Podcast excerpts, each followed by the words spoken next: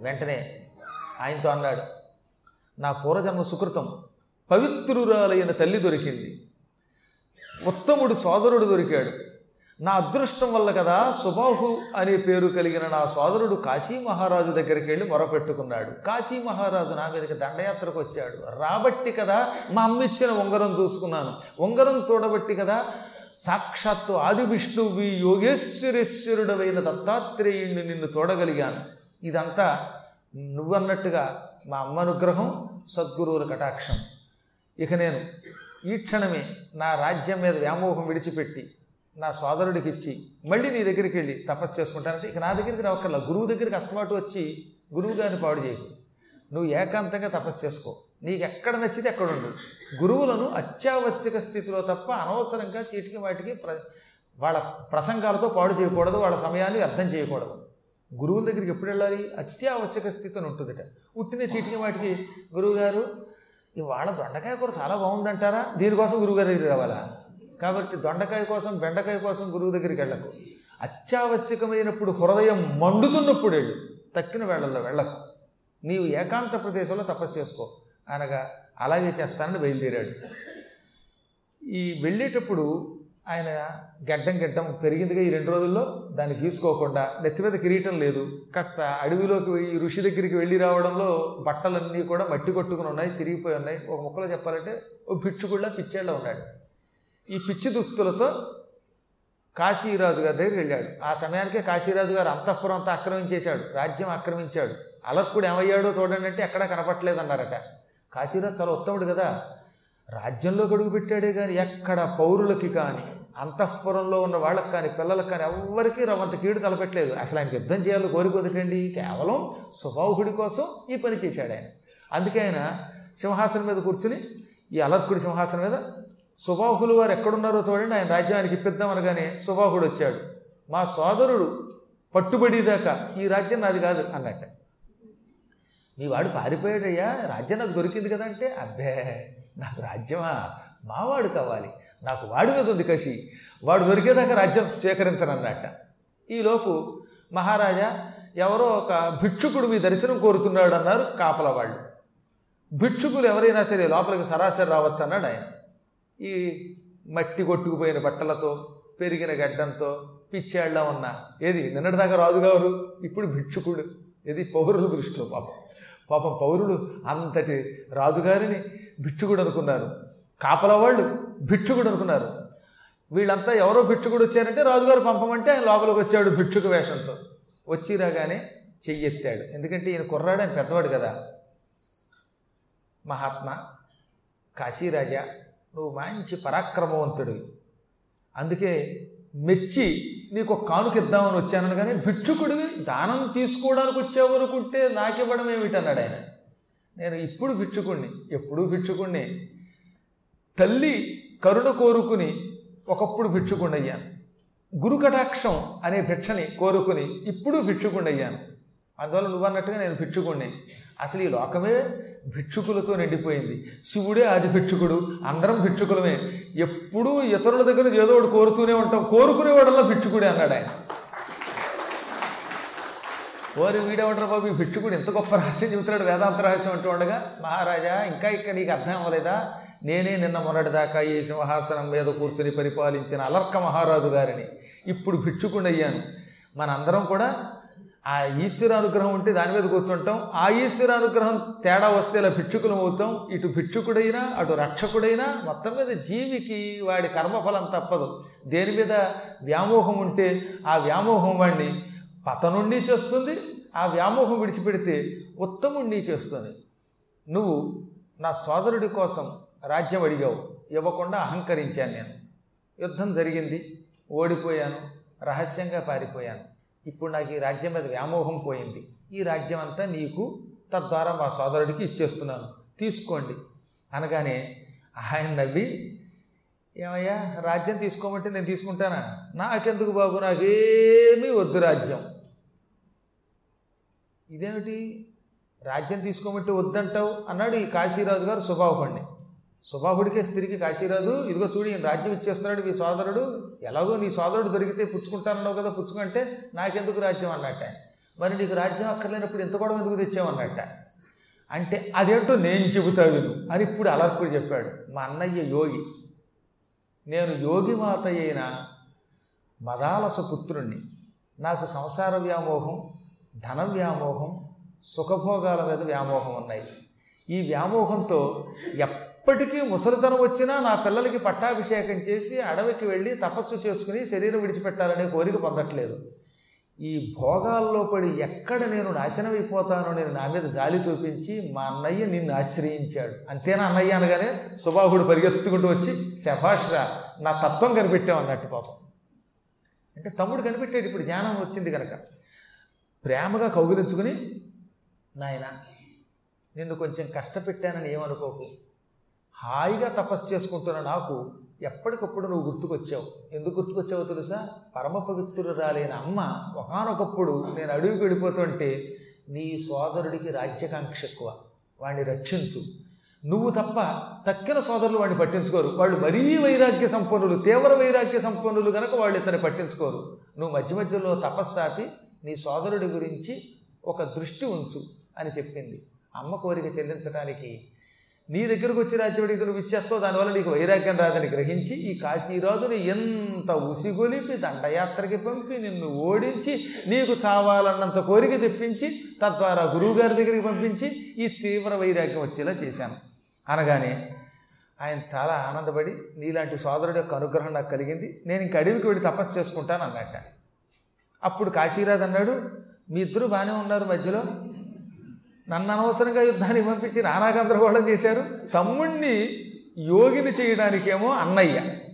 అన్నయ్య గారిని మన్నించి ఆయన చెప్పిన మార్గంలో నడుచుకుని యోగ అవడానికి తమ్ముడు. ఇద్దరూ మొత్తం మీద మీ రాజ్యం వదిలేసిపోతున్నారు.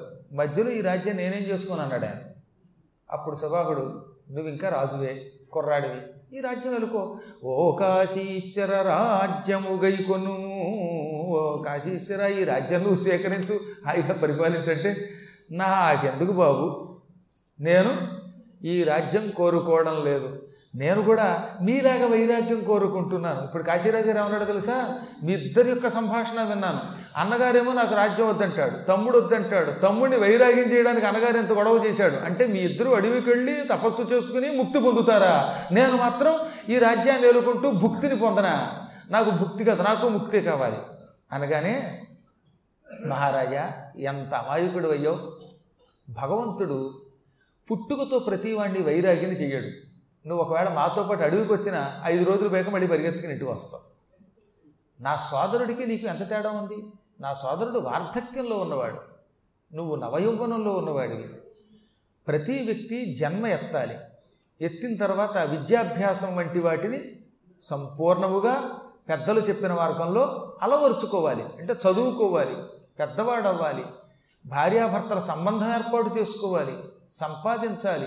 గృహస్థ వ్యవస్థను నిర్వహించాలి. క్రమంగా వార్ధక్యం వచ్చాక అప్పుడు మునివృత్తిని అవలంబించాలి యోగాభ్యాసంతో ప్రాణం విడిచిపెట్టాలి. అదే చిన్నప్పుడే వైరాగ్యం కలిగినటువంటి కొంతమంది జ్ఞానులు ఉంటారు. ఎక్కడో అరుదుగా బాల్యం నుంచి వైరాగ్యంతో ఉంటారు. వాళ్ళకి వర్తించవు. కానీ బాల్యం నుంచి వైరాగ్యం లేకుండా ఏదో పెద్దవాడు చెప్పాడు కదా వాడెవడనో చూసి మనం సన్యాసం పుచ్చుకుందామంటే వాడి ఇంద్రియములు వాడి మాట వినవు. అప్పుడు బలవంతమైన ఇంద్రియములకు లొంగి వాడు పాడైపోతాడు. నేను నా తమ్ముడిని ఇదే యవ్వనంలో ఉంటే అడవికి తీసుకెళ్ళేవాడిని కాదు. అతడు వార్ధక్యంలో ఉన్నాడు. వార్ధక్యంలో ఉన్నప్పుడు గృహస్థాశ్రమం విడిచిపెట్టాలి.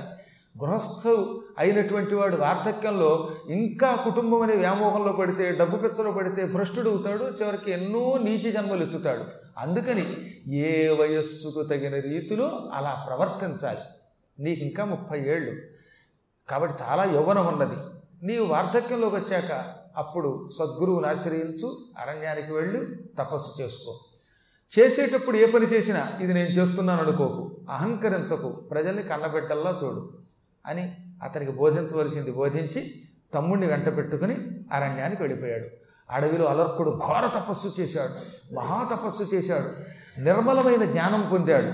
ఆ జ్ఞానంతో క్రమక్రమంగా ఆయన శరీరం విడిచిపెట్టాడు. అప్పుడు ఆయన తలపై నుంచి ఒక అద్భుతమైన కాంతి వచ్చింది. ఈ మూర్ధం మీద నుంచి సహస్రార కమలం మీద నుంచి ఆయన ప్రాణవాయువు పైకి లేచింది. ఆ ప్రాణవాయువు పక్కన సుబాహుడు చూస్తూ ఉండగానే వెళ్ళి దత్తాత్రేయుడు కలిసిపోయింది. ఇక్కడ అంతే ఆశ్చర్యం చూడండి. నిజానికి సుబాహుడు పెద్దవాడు కానీ కుర్రాడికి ముందు జ్ఞానం వచ్చింది. ఎందుకో తెలిసిన మొదటి నుంచి వైరాగ్యంతో తపస్సు చేస్తున్న మధ్య మధ్యలో తమ్ముడి మీద కొంత దృష్టి పెట్టడం వల్ల ఈయన మనస్సు చెదిరిందిట. నెలకోసారైనా మనస్సు చెదిరిపోయిందిగా. నా తమ్ముడు బాగుపట్టలేదో తమ్ముడు బాగుపట్టలేదు అనుకోవడం వాళ్ళకి అంత యోగం దెబ్బతిందిట. చిత్తవృత్తి దెబ్బతిందిట. అందువల్ల ఈయనకి ఆలస్యంగా మోక్షం వచ్చింది. ఒక్కసారి వైరాగ్యంలో గడువు పెట్టాక మళ్ళీ అటువైపు వెళ్ళకుండా పూర్తిగా గురువు గారి మీదే మనస్సు లగ్నం చేయటం వల్ల ఈయన చాలా తొందరగా భగవంతుడిని చేరాడు. అందుకే మనం ఎప్పుడు భగవద్ధ్యానం మొదలు పెట్టామన్నది కాదు ఎంత మన మనస్సు అక్కడ లగ్నం అయ్యింది అన్నది ఉంది మనకు ముఖ్యమైనది ఏంటనమాట మనస్సు లగ్నం చేయటం. పొద్దున్న నుంచి సాయంకాలం దాకా మూడు వందల అరవై ఐదు రోజులు చిన్నప్పటి నుంచి చచ్చేదాకా కృష్ణ కృష్ణ అన్న ఆ కృష్ణ అంటున్నప్పుడు మనస్సులు లగ్నం అవ్వకపోతే వాడికి ముక్తి రాదు. అదే ఎన్నో పాపాలు చేసి హఠాత్తుగా పశ్చాత్తాపం వచ్చి కృష్ణ అని ఒక్కసారి దృఢమైన మనస్సుతో అన్నాడా టక్కన కలిసిపోతాడు. మనం చూసాక పుండరీకుడు టక్కన భగవంతులో కలిసిపోయాడు. వాడు కూడా ఉండి ఎన్నో నియమాలతో ఉన్న వాడు అన్నగారు వాడు తమ్ముడు ఒకడున్నాడు పెద్దమ్మ కొడుకు వాడు ఎక్కడే ఉండిపోయాడు. ఇది భగవంతుని యొక్క నిర్ణయం. కాబట్టి మనం గుర్తుపెట్టుకోవాల్సింది సాధనకి మనస్సు లగ్నం చేయడం. మీకు ఇక్కడ తమాషా చెప్పాలి. చాలా కాలం క్రితం ఒకసారి నేను తిరుపతిలో దర్శనానికి వెళ్ళాను. నా వెనకాలో ముందో కానీ గుర్తులేదు కానీ ఒక ఆయన తన భార్యతో కొడుకుతో కూతురుతో మొత్తం కుటుంబంతో వచ్చాడు. ఈ కుటుంబంతో దర్శనానికి వచ్చాడు. ఏ క్యూలోకి వచ్చిన దగ్గర ఒకటే గొడవ. ఇదిగో పక్కకి తల తిప్పకండి. పక్కకి తల తిప్పారా? ఆ స్వామి దగ్గర మీకు దర్శనం అవ్వదు. ఇక్కడ గోవిందా గోవిందా అని మనం అనేలోపు మెడపట్టుకుని అయిపోయిందా అయిపోయిందా అని తోసేవాళ్ళు ఎక్కువగా ఉంటారు.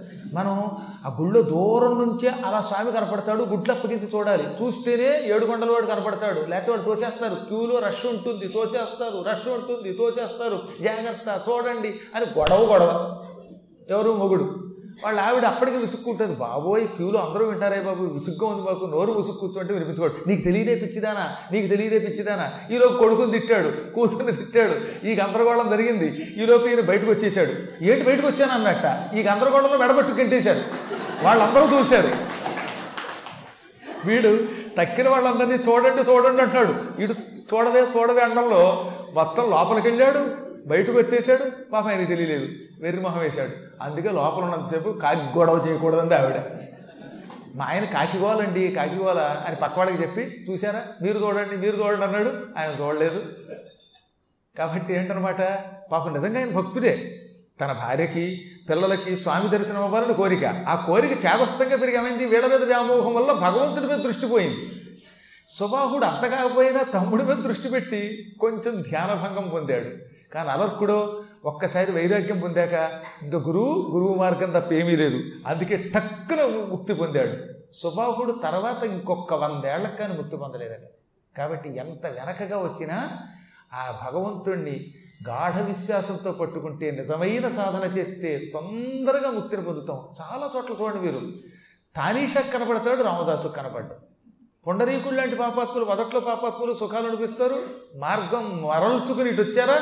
ఒక్క దెబ్బ కలిసిపోతారు.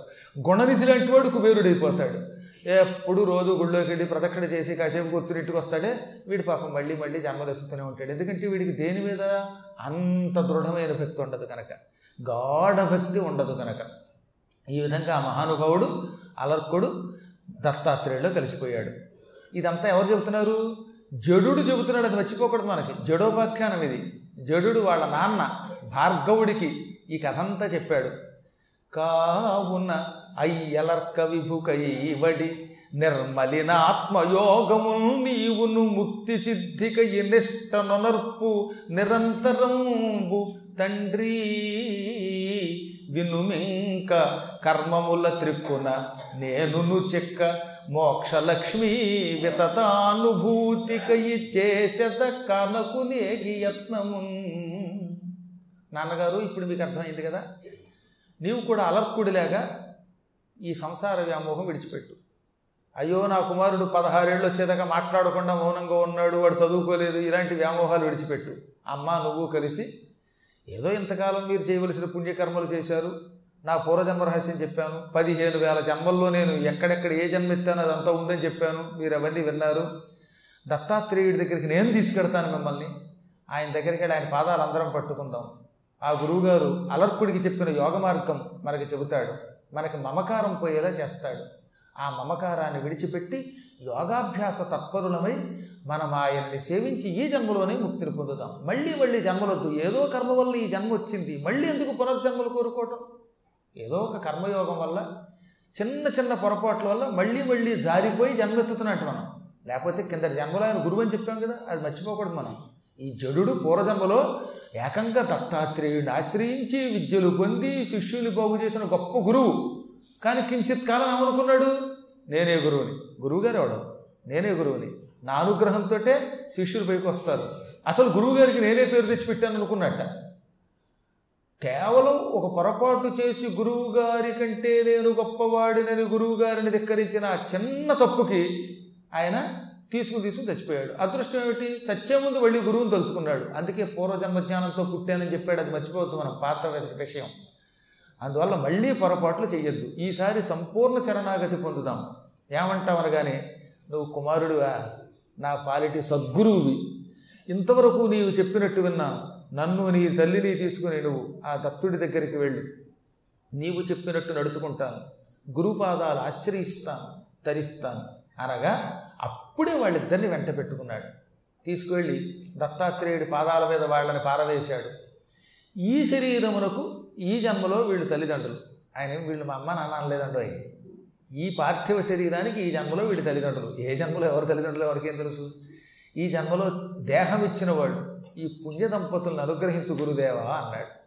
ఆయన పాపం వాళ్ళ దగ్గరకు తీసుకుని తనను ఐక్యం చేసుకున్నట్ట. ఒక సద్గురువు దగ్గరికి ఇటువంటి ఉత్తములు వెళ్ళడం వల్ల ఆ గురువుని కన్నటువంటి తల్లిదండ్రులు కూడా ఆయనలో కలిసిపోయారు. జడుడి యొక్క ఉత్తమత్వం వల్ల జడుని యొక్క ప్రభావం వల్ల జడునికున్న గురుభక్తి వల్ల జడుడు అనేక జన్మల్లో గురువుగారి సేవ చేయటం వల్ల అంతఃపూర్వ జన్మలో దత్తుడి యొక్క భక్తుడు అవడం వల్ల ఆయనకి జన్మనివ్వడం వల్ల ఈ తల్లిదండ్రులు ఇద్దరూ కూడా ఈ భార్గవ దంపతులిద్దరూ కూడా సాక్షాత్తు సద్గురువైన దత్తాత్రేయుడిలో పూర్తిగా లీనమైపోయారట. అంటే పునర్జన్మ లేకపోవడం కాదు ఆయనలో కలిసిపోవడం అంటే ఏంటనమాట?